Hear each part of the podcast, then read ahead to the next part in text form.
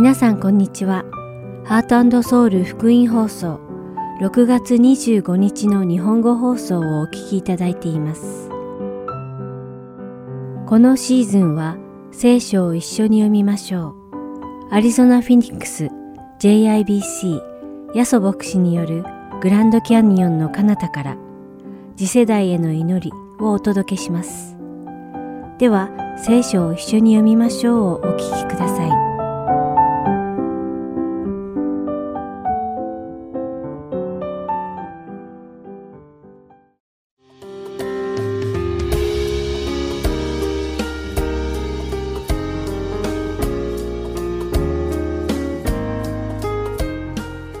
皆さんこんにちは。聖書を一緒に読みましょうのお時間です。お相手はダイヤモンド優子がお送りします。英語の単語に crazy という言葉がありますが、この単語は日本語の辞書では気が狂った、狂気の、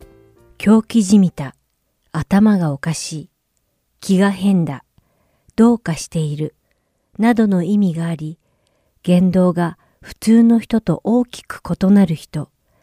精神に異常をきたしている人や、その言動を表現するときによく使われる言葉です。例えば、自分の理解の範疇を超える言動、または思考する人に対して、あなたはクレイジーに違いないとか、あなたは狂っているなどと言いますね。このように、このクレイジーという言葉はあまり良い言葉ではない感じがします。皆さん、実はこのクレイジーという言葉が聖書の中にも出てくる言葉なのをご存知でしょうか？それでは、ペテロの手紙第2の第2章16節を見てみましょう。しかし、バラムは自分の罪を咎められました。物を言うことのないロバが人間の声で物を言い、この預言者の狂った振る舞いを阻んだのです。とあります。このように聖書は預言者バラムの行動が狂っていたとはっきり述べています。こんな強い表現が聖書に出てくるなんて少し驚きですね。しかし聖書には偽教師や偽預言者の言葉や行動は神の視点からすると狂っているとはっきり書かれているのです。では、一体どんな行動が狂っていると言われるのでしょうか。ペテルの手紙第2、第2章15節には、彼らは正しい道を捨ててさまよっています。不義の報酬を愛したベオルの子バラムの道に従ったのです。と彼らが神の道を捨ててバラムに従ったと説明しています。このバラムはユーフラテス川のほとりのペトルに住む有名な先生術者で霊と直接交信する預言者でした。モアブのバラク王はイスラエル人たちがエジプトから脱出してカナンの近くに来た時、イスラエルを恐れたので預言者バラムにイスラエル人たちを追い出すために呪ってほしいと依頼したのです。しかし神様は偽預言者バラムに現れてバラク王の言うことを聞かないように仰せられました。格好の金儲けの機会を諦めたくなかったバラムはイスラエルを呪う代わりにイスラエルにどうやって罪を起こさせるかをバラク王に教えたのです。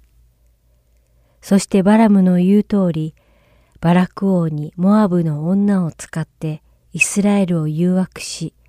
罪を起こすように仕向けたのです。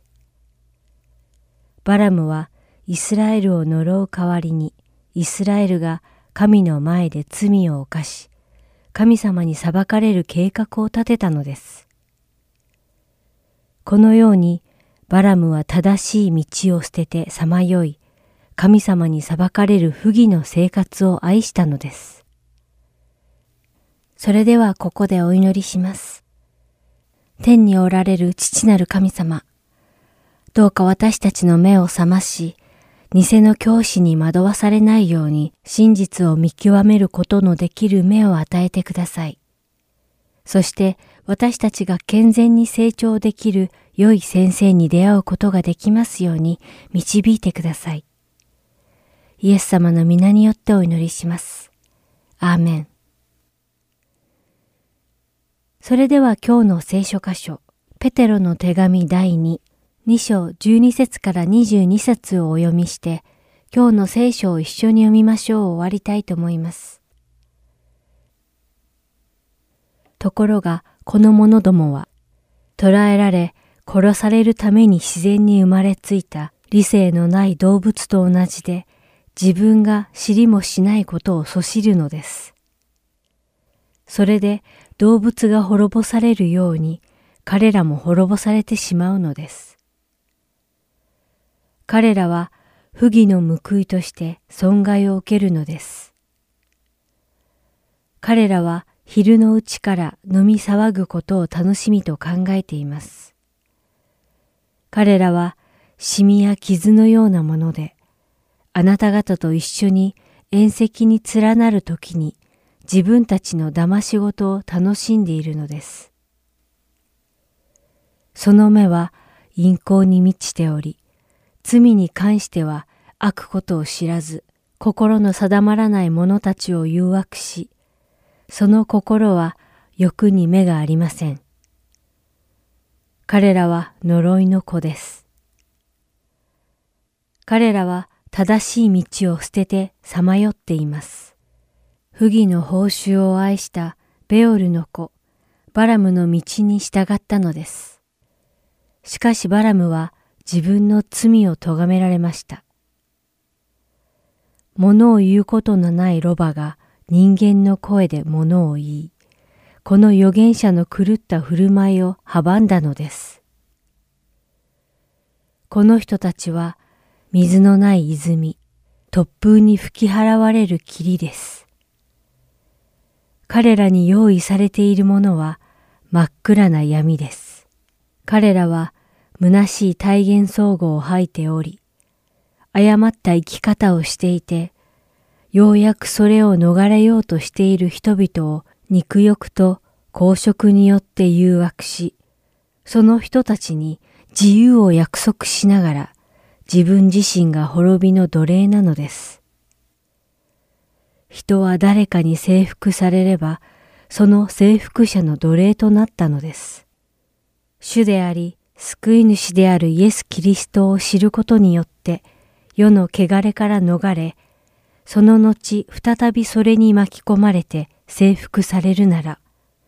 そのような人たちの終わりの状態は、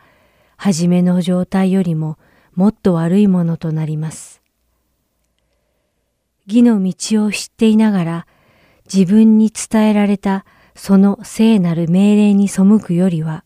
それを知らなかった方が彼らにとって良かったのです。彼らに起こったことは、犬は自分の吐いたものに戻るとか、豚は身を洗ってまた泥の中に転がるとかいうことわざ通りです。今日も聖書を一緒に読みましょうにお付き合いいただきありがとうございました。お相手はダイヤモンド優子でした。それではまた来週お会いしましょう。さようなら。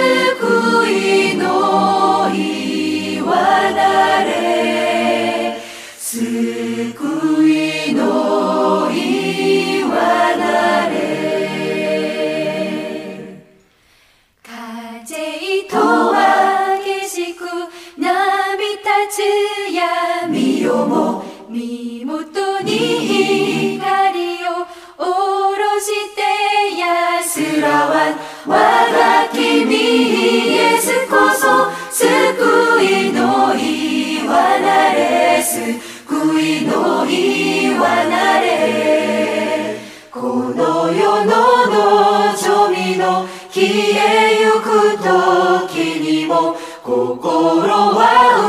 動かじ。短い頼めば我が君イエスこそ救いの言わなれ。救いの言わなれ。見うに移りてまみうるその時主の義をまといて見前に立たまし我が君イエスこそ救いの岩なれ救いの岩なれ。我が君イエスこそ救いの岩なれはなれ救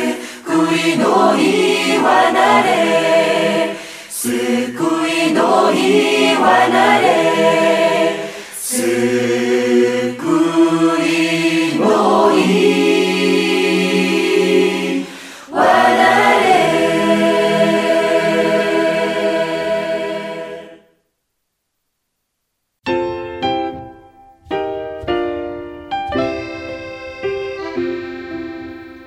続きましては、アリゾナ・フィニックス JIBC ヤソ牧師によるグランドキャニオンの彼方からをお聞きください。今日のタイトルはサイロです。ヤソ先生のお話を通して皆様が恵みのひとときを送られることを願います。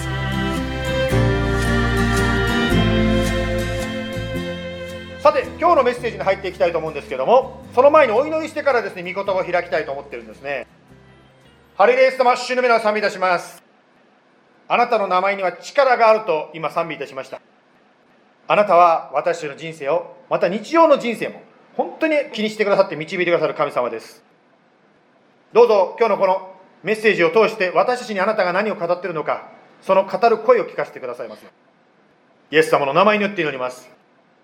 アメン。はい。今日のタイトルはですね、サイロという名前のタイトルです。あの、クリスチャンの方に質問したいんですけども、あなたはイエス様を信じて何か変わりましたか？私はですね、イエス様を信じる前はですね、声、声についてですね、褒められたことはありませんでした。ね、声がね、今はですね、声が大きいとかですね、声が聞こえやすいとかですね、よくね、シニアの方に言われるんですよ。先生が話すと聞こえやすくていいなんですね、おばあちゃん、おじいちゃんに言われてるんですけど、しかし私はイエス様を信じる前はそういう人前で話するような人ではなかったのです、声について褒められたことはありませんでした。まあ、聖書を見ますとですね、イエス様を信じた後に神様が特別な能力をくださる、まあ、そういうようなケースがいくつか書いてます。今日はですね、第一コリントというところの、まあ、全体的なところから学んでまいりたいと思います。まあ、コリントの手紙にはですね、いろんな、これ手紙ということですが、コリントという町があるんですけど、その教会の人たちの姿がわかるわけです、これを読むと。さて、そのコリントの教会の人たちがどうだったかということを12章の8節からまずちょっと読んでみたいと思います。はい。ある人には、御霊を通して知恵の言葉が、ある人には同じ御霊によって知識の言葉が与えられています。ある人に同じ御霊によって信仰、ある人には同一の御霊によって癒しの賜物。ある人には奇跡を行う力、ある人には予言、ある人には霊を見分ける力、ある人には主事の威厳、ある人には威厳を解き明かす力が与えられています。ここはですね、まあ、イエス様を信じた後に、クリスチャンがもらう、神様からもらう、まあ、特別な賜物のうちの9つが書かれております。もちろん聖書を見るともっとたくさんあるんですけど、そのうちの9つがここでですね、書かれているわけです。例えばですね、最初の方から見てみますと、ここでは知恵の言葉というのが書かれていますね。例えばこの知恵の言葉というのはですね、まあ、状況に合った、なんていうんですか、賢いアドバイスができるっていう能力ですかね。今風に言うとカウンセラーのような、そんな能力ですね。または知識の言葉という能力も書かれてますね。状況に合った状況をシェアすることができる。私たちのですね、スモールグループではですね、ウォーキングバイブルみたいな人いますよね。ね、ですからいろんなことをですね、本当に、あ、これはここに書いてますよとかですね、そういうふうに知識をね、私たちに与えてくださる方いらっしゃいますね。その次にですね、信仰というのが出てきますね。つまり、困難な場合でもですね、常にイエス様を信じきることのできる人。または、癒しという話も出てきますね。まあ、病を癒すことができる。また、奇跡というのも出てきますね。まあ、起こるはずのないことが起こる。まあ、先ほどの和美さんの話ももしかしてそうかもしれませんね。チケットがあったはずなのに消えてしまったという、なんか手品みたいですけどね。または予言って書かれてますね神様からこう示されたことを話すまたは霊を見分けるって書いてます。神から来てる霊なのかまたは悪い霊なのかをこう見分けることができる。またはここで威厳とか威厳を解き明かすっていうのも書いてますね。ある方はですね山手線日本の話になりますけど山手線に電車に乗ってるうちに突然口からですね威厳が出始めたそうです。まあ、そのように特別な能力というのを神様に与えているそのうちの9つがここに書いています。今皆さんが教会に来てですね私には先生どんな特別な能力かって知りたいというふうに言われたらですね普通はですねテストを受けると思うんですね。しかしですねこのコリント人の手紙を見るとですねテストを行って調べたっていう感じじゃないみたいです。つまりそのことをすでにしている人がいてああなたは祈ったら癒される癒しの賜物だねみたいな感じでもうそれが実際に行われているのを見てですね周りの人が気づいていった。そんな感じです。この9つだけちょっと挙げましたけどもこの中でですね皆さん自分はこの賜物を持ってるという人がいらっしゃるかもしれませんね。またはですね私は持ってないんだけどこの9つの中で1つ選ぶとしたらこれが欲しいという方もいらっしゃるかもしれません。まあコリントの教会はこのようにですごい例えば奇跡にしてもそうですけどねすごい賜物を持った人たちの集まりだったんですけども実は問題もあったわけです。パウロがコリントの人たちに手紙を書かなきゃいけなかったのはその問題に対してパウロが答えを与えなきゃいけなかった。今日はその答えのうちの一つをですねパウロから書いたパウロが書いた答えのうちの一つを取り上げたいと思います。それが今日のテーマのコリント人への手紙第一コリントの一章の10節です。そこにはこう書いてあります。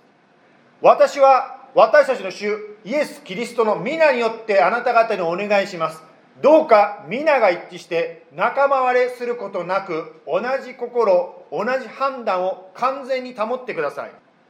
はい今日はこれがテキストなんでですね、まあ、ここを中心にしながらいろいろ話しますのでみんなでですね日本語英語それぞれ自分の読める言葉で読んでみたいと思います OK let's read it together 3 2 1私は私たちの主イエス・キリストの皆によってあなた方にお願いします。どうか皆が一致して仲間割れすることなく同じ心、同じ判断を完全に保ってください。はい、ありがとうございます。パウロがですね、そのコリントの教会でその問題がどう起こってきたか具体的に11節12節に書いてますので続けて読みますね。実はあなた方のことをクロエの家の者から知らされました。兄弟たち、あなた方の間には争いがあるそうで、あなた方は明々に、私はパウロにつく、私はアポロに、私はケパに、私はキリストにつくと言っているということです。つまりですね、コリントはすっごく能力のある人たち、今のようですね、なんていうんですか、バスケットボールのですね、プロチームでいうと、もうドリームチームみたいな感じですね、すっごい人たちが集まってたのに、この問題があると言ってますね。どうやらある人たちはですね、私はパウロさんが好きだから、ね、パウロ派になります。アポロさんすごく彼は有名だって言われてますけどアポロさんの話聞いてるとすっごく元気あるのだから私アポロさんにつくわまたはケパっていうのはペテロのことですけどいやペテロでしょオリジナルの人はやっぱりペテロにつくべきです。と思えばある方はですねノーノー人間についていかない。私はキリスト派になります。キリストにつくまあこのようにですねコリントの教会は素晴らしい能力を持った人たちの集まりだったのにバラバラだったわけです。仲間割りをしていました。分裂していました。経営の世界でですねよく言われる話があるんですけどもなぜソニーがアップルに負けたのかという話になります。まあ、ソニーというとですね知らない方もいらっしゃるから話しますけど昔はウォークマンとかですねソニーの流行ってるねもうウォークマン。またはトリニトロンというですね、まあ、テレビをですね特別なですね、まあ、テレビを作ったり。またはですね、まあ、ソニーがで作ったあのペラペラのパソコン銀パソと日本で言ってましたけどあの薄い金属でできたパソコンですね。まあ、そのようにですね、時代の最先端というとソニー、ソニーというと時代の最先端というイメージがあったんです。ところがです、ソニーを追い越してというかですね、それよりも力が出てる会社が出てきたわけですね。それがですね、皆さんご存知の通り、まあ、アップルですね。アップルはですね、まあ、ソニーがすごく伸びてる時ですね、まあ、経営が危なかった。1990年はアップルはですね、経営が危なかったわけですね。しかしアップルは2000年代にですね、なんです見事に復活して、今やね、世界最先端の企業になっていったというんですね。なぜソニーが弱くなったのかなって言ってですね、ある人が研究してこう言ってました。それはカリスマのある経営者がいなくなってしまったからだと言われてます。それに比べてアップルはですね、どん底の時、会社がもう危ない時にですね、スティーブ・ジョブズをもう一回呼び出してきてですね、そして彼のその強力なリーダーシップのもとで会社が一つになっていた。それが成功を築いたと言われています。企業の世界でも宗教の世界でもですねカリスマのあるリーダーのグループは成長しているかもしれませんまあ、そういう意味では私たちこの教会で礼拝する教会の JBC もですね、まあ、カリスマのあるリーダーをですね牧師に立てれば成長するというふうに簡単な言うことができるでしょう。そういう形で成長する教会もあると思うんですけど実はヤソ私個人としてはちょっとそれとは違うビジョンをいいてるんですね。私がですねアメリカに来る前にですね聖書の英語の勉強をしようと思ってカセットテープで聞いていたメッセージのある教会があります。その教会のメンバーがなんと5万7千人。礼拝堂は6千人入るそうです。たくさんの宣教師を世界に送って非常にですね神様のために用いられた教会でした。そのカリスマのあるですねリーダーが、まあ、牧師さんが引退して礼拝出席者が激減してしまったんですね。その巨大な建物も売りに出されてしまいました。そういう体験も含めて私としてですねじゃあ私がヤソと牧師としてどういうふうに生きるのかなっていうふうにこう神様に聞いてた時に私自身に与えられたミッションっていうのは一人の人のカリスマに頼らないでどうやってイエス様の働きを進めていくのかということであります。そのためのキーワードとなるものがチームワークなんですね。ですからですね、それを実践しているこの GIBC では、教会に来るとです、ね牧師だけがあなたに声をかけるんではないということに気がつくと思います。さまざまな方がですね、あなたに声をかけてくると思います。また、お祈りをしてくださいというとですね、牧師だけではなくて、いろんな人があなたのために祈ると思います。また、訪問してくださいというとですね、牧師以外の人が訪問に来るかもしれません。つまり JBC、私たちに与えられたビジョンというのは、一人一人がイエス様の弟子になっていって、そして一人一人がチームでイエス様に地域に仕える教会それを目指しています。さてソニーが弱くなったもう一つの理由として専門家に言われていることがあります。サイロ現象です。サイロというのはですね、まあ、知ってる方いらっしゃると思うんですけど農作物を入れておくですね、まあ、円形状の倉庫ですよね。まあしかしですねこの気をつけないと人間の組織の中でこのサイロ現象が起こるとどうなるかというと全体の一致がなくなってしまうそうです。そして各部分がバラバラに行動し始めてしまう。まあ日本ではあんまりサイロという言葉は使わないどちらかというと縦割り型、またはですタコツボ化するというふうに言われます。まあこのように縦割り型またはサイロになることを通して企業が失う、企業というのは人間の集まりですけど人間のグループが勢いを失う一つの理由であるというふうに言われます。まあ実は教会の中でもサイロ現象が起こるかもしれません。私の ministry、あなたの ministry。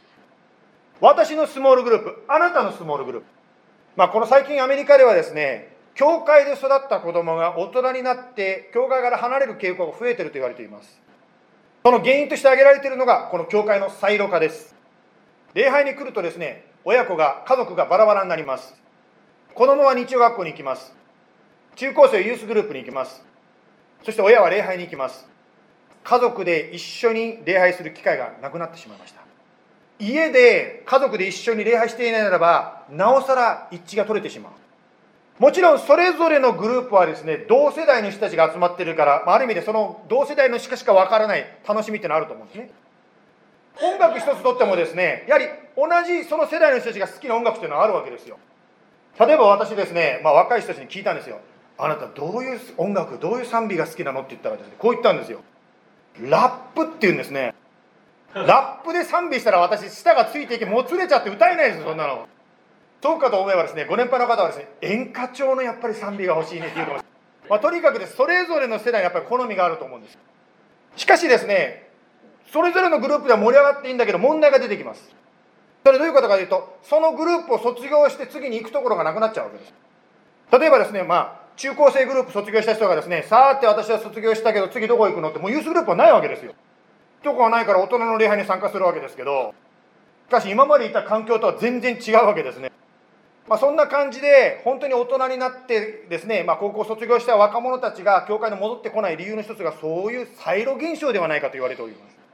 だから私たち JIBC もですねもうお気づきの方いらっしゃると思うんですけど世代を超えた交わりを強めようとしております。で日曜学校月に2回本当はね毎週やりたいんですけどね働き人が与えられるのっていうことで今、まあ、とにかく日曜学校やってますけどまあ、しかしですね、その J キッズもですね、子供たちのサンデースクールやるときも、まずは大人と一緒に2曲賛美してから、それからですね、サンデースクールに行くようにしてますよね。そのようにですね、やっぱ家族で全員でイエス様になって成長する、そんな機会を設けようとしてます。またですね、私たちの日曜のですね、サンデースクールのお話も、そして水曜日のスモールグループも、そして日曜日のメッセージもみんな同じ聖書箇所から話すようにしてますね。そのことを通してですね、礼拝終わった後にですね、車の中でですね、あ、今日何学んできたの？第一コリント。そしたらお母さんが言うわけですね。お父さんが言うわけですね。I know 第一コリント。今日ヤソが喋ってたから分かってるよってこう言うですね。そのようにですね、まあ、家族の一致を私たちは世代を超えた一致をですね、まあ、教会の中で目指していきたいなと思っています。しかしですね、これは何もですね、そういう教会が一致だからどうのこうのというそういう内々の問題だけでなくて、実は実際的な益もあるんです。あの私の知ってるある青年はですね、そういうマルタイジェネレーション、つまりジェネレーションを超えた交わりをする教会で育った青年がいるんですけど、彼はですね、大学卒業した後にですね、超有名なですね、国際企業に入りました。もちろんエンジニアとして入ったんですけども、その、なんていうか、会社の幹部に目をつけ目をつけられたんですね。っていうのは、この青年は若いのに、自分の世代だけではなくて、なんですか、自分の年の上の人との付き合い方を知ってる。その若い青年にしてみれば、教会で毎週やってたので、もう慣れてるわけです、そういう付き合い方を。ですからですね、そのような、まあ、彼にとってみれば普通かもしれませんけども、でも会社から見るとですね、この青年はちょっと違うぞということになったわけです。そしてですね、彼は今、そのね、まあ、有名な、某有名な会社のですね、幹部候補生にね、どんどんこうなっていってるそうです。ですから、私たちの信仰というのはもちろん霊的な祝福もあるんですけど、この世でイエス様の栄光を表すために、さまざまな形で実際な面でも用いられるということなんです。さて、このサイロの話に戻りますけども、先ほどですね、カリスマリーダー化を避けると、ヤスはそう避けると言いましたけど、じゃあ極端になってですね、リーダーなんかいらないんだ。みんなでじゃんけんして、じゃんけんに勝った人の意見に決めましょうということになるんですか？ということです。私がですね、かつて賛美リーダーをしてた時期があるんです。楽器が弾けないのにどうやってリードするか。実は私はキーボードを弾いているふりをしてたんです。あのこれもねあの9時の礼拝でも言ったんで別にいいんですけど、まあ、内緒と言いながらも9時で言っちゃったからもう同じなんです。内緒じゃないんですけどどうやってやったかというとですねキーボードはプログラミング機能があるわけですよね。だから私はですね楽譜を全部プログラムしてですね私がボタンを押すと全部自動的に再生するようにしといたんです。ねですから私キーボードが弾けないのにキーボードを使って 3B リーダーをしてたそういう時期がありました。言いたいことはこういうことなんですけどね、まあ、ポイントはこれなんですけども礼拝しててですね 3B リーダーの方は経験あると思うんですけど終わったらですね皆さんコメントくださる。あのそれどういうコメントかというとですねこの曲は良かったけどこの曲はやめた方がいいんじゃないとかってそういうアドバイスをくれてますね。で私はですねそれを聞きながらですねあこのグループのタイプの人はこの曲が好きなんです。分かりました。今度歌いますってなるわけですね。次のグループの人からその声であ分かりました。あなたのグループはこういう歌が好きなんです。じゃあ分かりました。その歌を今度歌います。また別のグループが来てですね私はこのタイプの音楽が好きです。分かりました。じゃあその曲も入れますね。となるわけで私はですねその3つのタイプの曲をですねこうやっててですねみんなが喜んでくれるもんだと思ったんです。どうなったかというとですねこの曲を歌ってる時はこの2つのグループが不満になってですね今度この曲を歌い始めるとこっちとこっちのグループの人が不満になってくるんです。でこっちのグループで歌うと今度また今度こっちのグループが不満になってしまう。結局私はみんなを喜ばせようと思ってやったことがみんなが不満になってしまったんですね。まあだから私賛美リーダーしてないというそういう理由じゃないんですけどそういうことじゃないんですけどそうではなくてですね、やはり賛美リーダーというのは、そのリーダー自身が神様の前に個人的に祈って神様から導かれた歌を導く必要があるわけですね。ですからやっぱり賛美リーダーという神様から立てられたリーダーという役割に立っていただいて、そしてそのリーダー自身が神様にあって選んでいただきたいというわけなんですね。じゃあですね、賛美する側のあなたはこう言うでしょうね。そんなこと言ったら私の好きな歌いつ出てくるのってこうなるわけです。もちろんですね、あのそれはね、賛美リーダーに言っていただいてもいいと思うんですけども、言いたいことはこういうことなんですね。賛美というのは一番大事なのは何を歌ってるかということなんです。つまりあなたが口で何を告白してるかなんですね。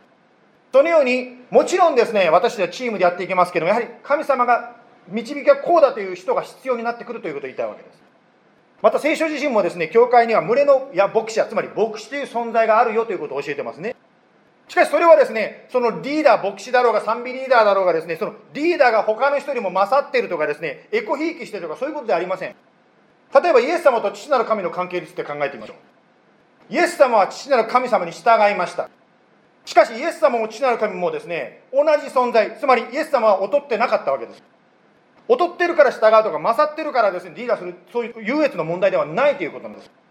また、アダムとイブ、どちらが先に作られたかというと、アダムであります。では遅れて作られたですねイブがアダムに劣っているのかということです。そうではないということなんです。つまりこれはですね優れてるとか劣ってるとかってそういう問題ではなくって人間が集まる時にやはり秩序というものが必要になってきます。それが会社であれ教会であれですねやっぱり人間が集まるとそれは家庭であれですね人間が集まるところには秩序というものがあってそのために神様がそれぞれの役割を与えてくださっているんです。さて今日のこの話からですね3つの応用のお話をして終わりたいと思います。1番目。違いを楽しみましょうサイロを作るということはですね、サイロを作らないっていうことになるわけですけど、じゃあこのサイロをぶっ壊してしまうとですね、みんなが同じにならなきゃいけないのかということであります。みんながですね、一つのタイプのものしか好きじゃなきゃならないんですかということになります。実はキリスト信仰の素晴らしいところは、一人一人のユニークなものを生かすところにあると私は思っています。というのはですね、いろんな世界に宗教ありますけど、大抵ですね、まあ、カルトと言われる宗教というのは大抵もう教祖様の真似をしてるっていうところがあります。しかし、キリスト信仰は違っていますね。同じイエス様を信じながら、現れ方が違ってきます。私自身もさっきの音楽の話が出ましたけど、ちょっと間違って考えた時期があったんです。あるですね、アフリカのですね、教会の人たちがですね、楽器なしで手で叩いて歌ってるわけですね。ね、あ、これは神様を叩いる歌じゃないって言っちゃったんですね。そしたら私の友達はこう言ったんですよ。なぜ、ヒムとか西洋的な音楽だけが神様の音楽だってあなたは言うんですかって言われちゃったんですね。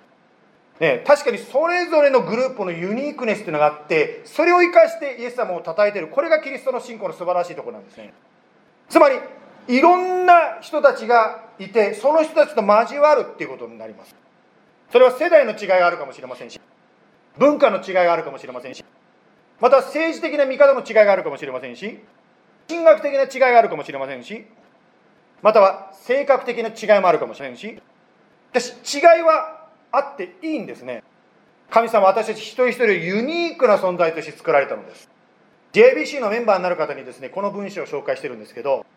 in essentials unity, in non-essentials liberty, in all things love ということですね。まあ、日本語に訳せば、信仰告白、JBC の信仰告白においては一致しますけども、しかしその応用の部分の信仰においては自由であります。しかし、すべては愛で包みましょうとこう言ってますね。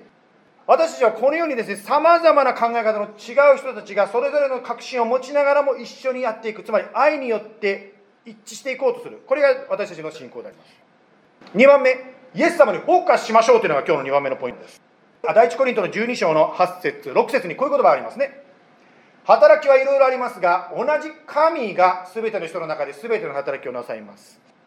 どうしても私たちはですね、自分と違う人を見るとですね、違う部分に目がいってしまうと思います。そうではなくって、その人を通して働かれているイエス様にフォーカスするわけですね。ここにもですね、第一コリントの12章の6節にありましたように、同じ神が全ての人の中で全ての働きをすると書いてます。私ですね、ある時です、ね、説教を聞いててですね、まあこの説教つまんないのか思ってた時期もいろいろあったんですけども、ある時に気づいたんです。毎回説教から力を受ける方法はこういう方法なんだということに気がつきました。つまりどういうことかというとですね、説教者が何を言ったということにフォーカスするんではなくって、その説教を通してイエス様が私に何を語っているのかに聞くことにしたんです。そのように聞いていくとですね、例えば男性の方が母の日に女性に対するメッセージを聞いてもその女性に対するメッセージから男性も力を受けることができるようになりますまたですね何度も何度も読んだですね何も知ってるような箇所を読んでも新しく力を受けることができるようになりますつまり今日イエス様が私に何を語りたいのかを心で聞きながら説教を聞くまたは聖書を読んでいくときにあなたや私が力を受けることができるのですまた私たちは日常生活の中でですねこのようなイエス様のものの見方つまり Focus on Jesus する簡単な方法があります何かと言いますと、聖書を読むということです。もちろんですね、マンネリ化を防ぐために様々な訳で読んでみるのもいいと思います。まあ、誰か見たかもしれませんけど、私もですね、聖書を読みながらですね、いろんな訳でこんなにですね、現れ方が違うんだということに最近びっくりしたことがありましたけども、そのことを通して今まではこうだと思ったことが違う考え方を教えられることがあります。例えばですね、今週私たちは毎日デボーションがですね、あると思うんですけど、その中で第一コリントの一章を読むと思うんですね。第一コリントをずっと読んでいただくとですね、イエス様のものの考え方が特に具体的に日常生活の中で出てきます。例えばですね、独身者の生き方、結婚者の生き方とか出てきますよね。またはキリストにある自由と他人への配慮をどうするか。またその他ですね、第一コリントにはこのような励ましの言葉もありますよね。10章の13節神は真実方だから、試練とともに脱出の道も備えてくださいます。また13章の8節愛は決して絶えることがありません。そのように聖書を読むことを通してイエス様にフォーカスしていくことができます。3番目、教会活動に参加しましょう。今週私たちはですね、スモールグループもやってますね。または礼拝の後にですね、誰かと一緒にコーヒーに行ってみたり、ランチに行ってみたり、そんなこともいいでしょうね。こういうことを通して何が起こってるかというと、サイロが壊されていってるんです。つまり自分のものの見方というサイロから出てですね、他の人たちのものの見方、つまり幅広いものの見方を見ることができるようになります。今3つのポイントさらっと言いましたけども、まとめるとこうなります。まあ、まとめで EFJ ですってですね、言ったら、通訳の彼に言われたんですよ。EFJ は何の意味もありませんよって言われて。まあいいんですけど、まあとにかくですよ、はい、とにかく3つ今言ったことをまとめるとこうでございますね。意外を楽しむ。2番目、イエス様にフォーカスする。3番目、教会活動に参加しましょう。このように私たちが自分のサイドから出るときに人間として成長することができます。最後にパウロの言葉を読んでお祈りしております。第一コリントの3章の6節です。私が植えてアポロが水を注げました。しかし成長させたのは神です。ですから大切なのは植えるものでも水を注ぐものでもなく成長させてくださる神です。イエス様、今日はコリントの手紙、コリントの人たちの姿から学んでまいりました。彼らはとっても素晴らしい能力の集まった人たちの群れでした。しかし彼らの問題はバラバラだったということでした。私たちも一緒に今日の箇所から学んでいきたいと思います。というのは今の時代ももしかしたら似た部分が私たちの環境の中にあるかもしれません。イエス様の弟子たちのことを考えるときに右翼の人も左翼の人も一緒にイエス様の弟子としてつまり十二弟子としてイエス様に仕えていきましたイエス様だけが全くイデオロギーの違う考え方の違う人たちを一つにすることができました。言い方を変えるならばイエス様だけが私たちを一つにすることができます。どうぞ神様引き続きこの世の中で生きている私たちが主にあって一つとなることができますように。そして考え方の違う人たちとどのように理解し合いまた愛を実践できるのか教えてください。そしてパウロが言った通り成長させてくださるのは神である。その成長が地上でこの世の祝福として現れる方もあるでしょう。それとともにイエス様からいただく心の平安そして何よりも見方が広がるその自分の心の安らぎを味わうことができることありがとうございます。オープニングでブレイク・ザ・チェーン鎖を断ち切れと歌いました。本当に私たちを縛っているものがあるならばどうぞイエス様にあって私たちが解放されつまりサイロが壊されて私たちが本当に心の広い平安に満たされた人になっていくことができるように導いてください。パウロのようにもし目に鱗がかかっているならばどうぞその目の鱗を取ってくださって私たちがあなたがものを見ているようにあなたが世界を見ているように私たちも世界を見ることができるように助けてください。どうか今週1週間私たち一人一人がその成長させてくださる神様にあって本当に輝く人になることができるように導いてください。イエス様の名前によって祝福してお願いいたします。アーメン。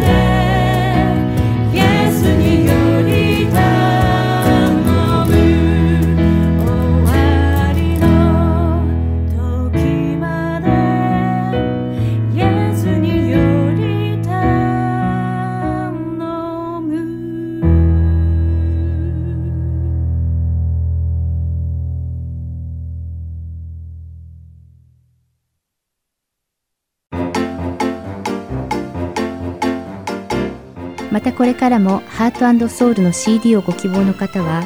ハートソウル .org at gmail.com heart and seoul.org アットマーク gmail.com までご連絡ください。ご連絡いただき次第送料無料にて送らせていただきます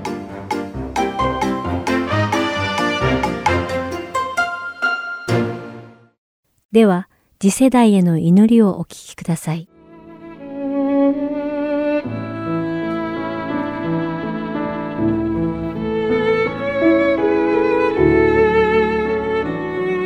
皆さんこんにちは。次世代への祈りの時間です。お相手は横山まさるです。今日も一緒に次世代を担う若者たちがどのような状況に置かれているのかを理解し祈っていきましょう。さて、今回で最終回を迎えてしまったこの次世代への祈りは、まず詩編の第78編の5節から7節を読んで始めたいと思います。主は、ヤコブのうちに悟しを置き、見教えをイスラエルのうちに定め、私たちの先祖に命じて、これらをその子らに教えるようにされた。後の世代の者、生まれてくる子らがこれを知り、彼らが怒り、これをその子らにまた語り継げるため、彼らが神に信頼し、神の見業を忘れず、その仰せを守るためである、と書かれています。この六節の終わりに、語り継げると訳されたヘブル語はサファルで、この言葉には連絡する、詳しく話す、宣言する、はっきりと見せる、語る、関係するなどの意味があります。主の御言葉には、次の世代の者たちに主の道からと栄光ある見業について語り、彼らがそれについて知り、主に信頼を置き、御言葉に従って生きるようになることを命じています。親愛なるリスナーの皆さんは、次の世代の若者たちを見るとき、一体何を感じ、何を思うのでしょうか？彼らは果たして肯定的で希望に満ちていますか？それとも否定的で絶望的なのでしょうか？実は私たちが次の世代に対して考えているこのような質問に対する答えが一体何であろうと、私たちがこの世代を見るときは神様の視点で彼らを見る必要があるのです。それは私たちが主の心で彼らを愛し、私たちの経験な生活や絶え間ない鳥なしの祈りの姿を見せることで、彼らにイエス様が一体どのようなお方であるのかを知ってもらうためなのです。また、主は、それぞれの世代に果たすべき特定の目的と運命を与えられています。ですから次の世代は、私たちなしではその目的を果たし、運命を全うすることができないのです。それは、あらゆる世代の心が一つになって、天のお父様の御心と同じ神聖なハートビートを打ち鳴らし、一致した一つのビジョンと情熱を持って、この信仰のレースを走り抜く必要があるからです。そしてそれこそが私たちの主イエス・キリストが教えてくださっていることなのです。さあ、一緒に乗りましょう。すべての世代の主であられる神様、私たちはあなたの善良さと愛に満ちた優しさを永遠に歌い続けます。あなたは忠実な神であり、あらゆる世代に対するすべての約束を守ってくださいます。どうか私たちにあなたが見られているように次の世代を見ることのできる目を与え、彼らを見たときにあなたの御言葉が聞こえてくる耳を与えてください。私たちは彼らにあなたの愛と道からと栄光に満ちた見業とくすしき奇跡を語り継げます。主よ、すべての世代があなたの愛の中で一つに結ばれるように呼びかけてくださるあなたの御声が聞こえてきます。私たちが一つとなり、どのようにしたらお互いを真に愛し合えるのかを教えてください。一つの霊を持った一つの体となるように、同じ栄光に満ちた希望を持ち、神聖な運命のもとに、あなたが召してくださった私たちの、あなたの平安の中にあるこの甘美な調和を、どうやって信仰を持って守っていけばよいのかを見せてください。私たちは協力してあなたの豊かさに向かってこのレースを新鮮な情熱と決意を持って走ります。そうすることで私たちはあなたが与えてくださった目的を達成し、神聖なゴールに到達することができるからです。私たちはあなたが召してくださったこの神聖なレースのゴールに到達し、天の宝を受け取るまでは、決して諦めることなく走り続けます。天のお父様、私たちが望み、思い描くものよりはるかに素晴らしいあなたの聖なる目的と完全な意志を聖霊様の道からによって私たちの中に成し遂げてくださってありがとうございます。今私たちは力ある神であられるあなたに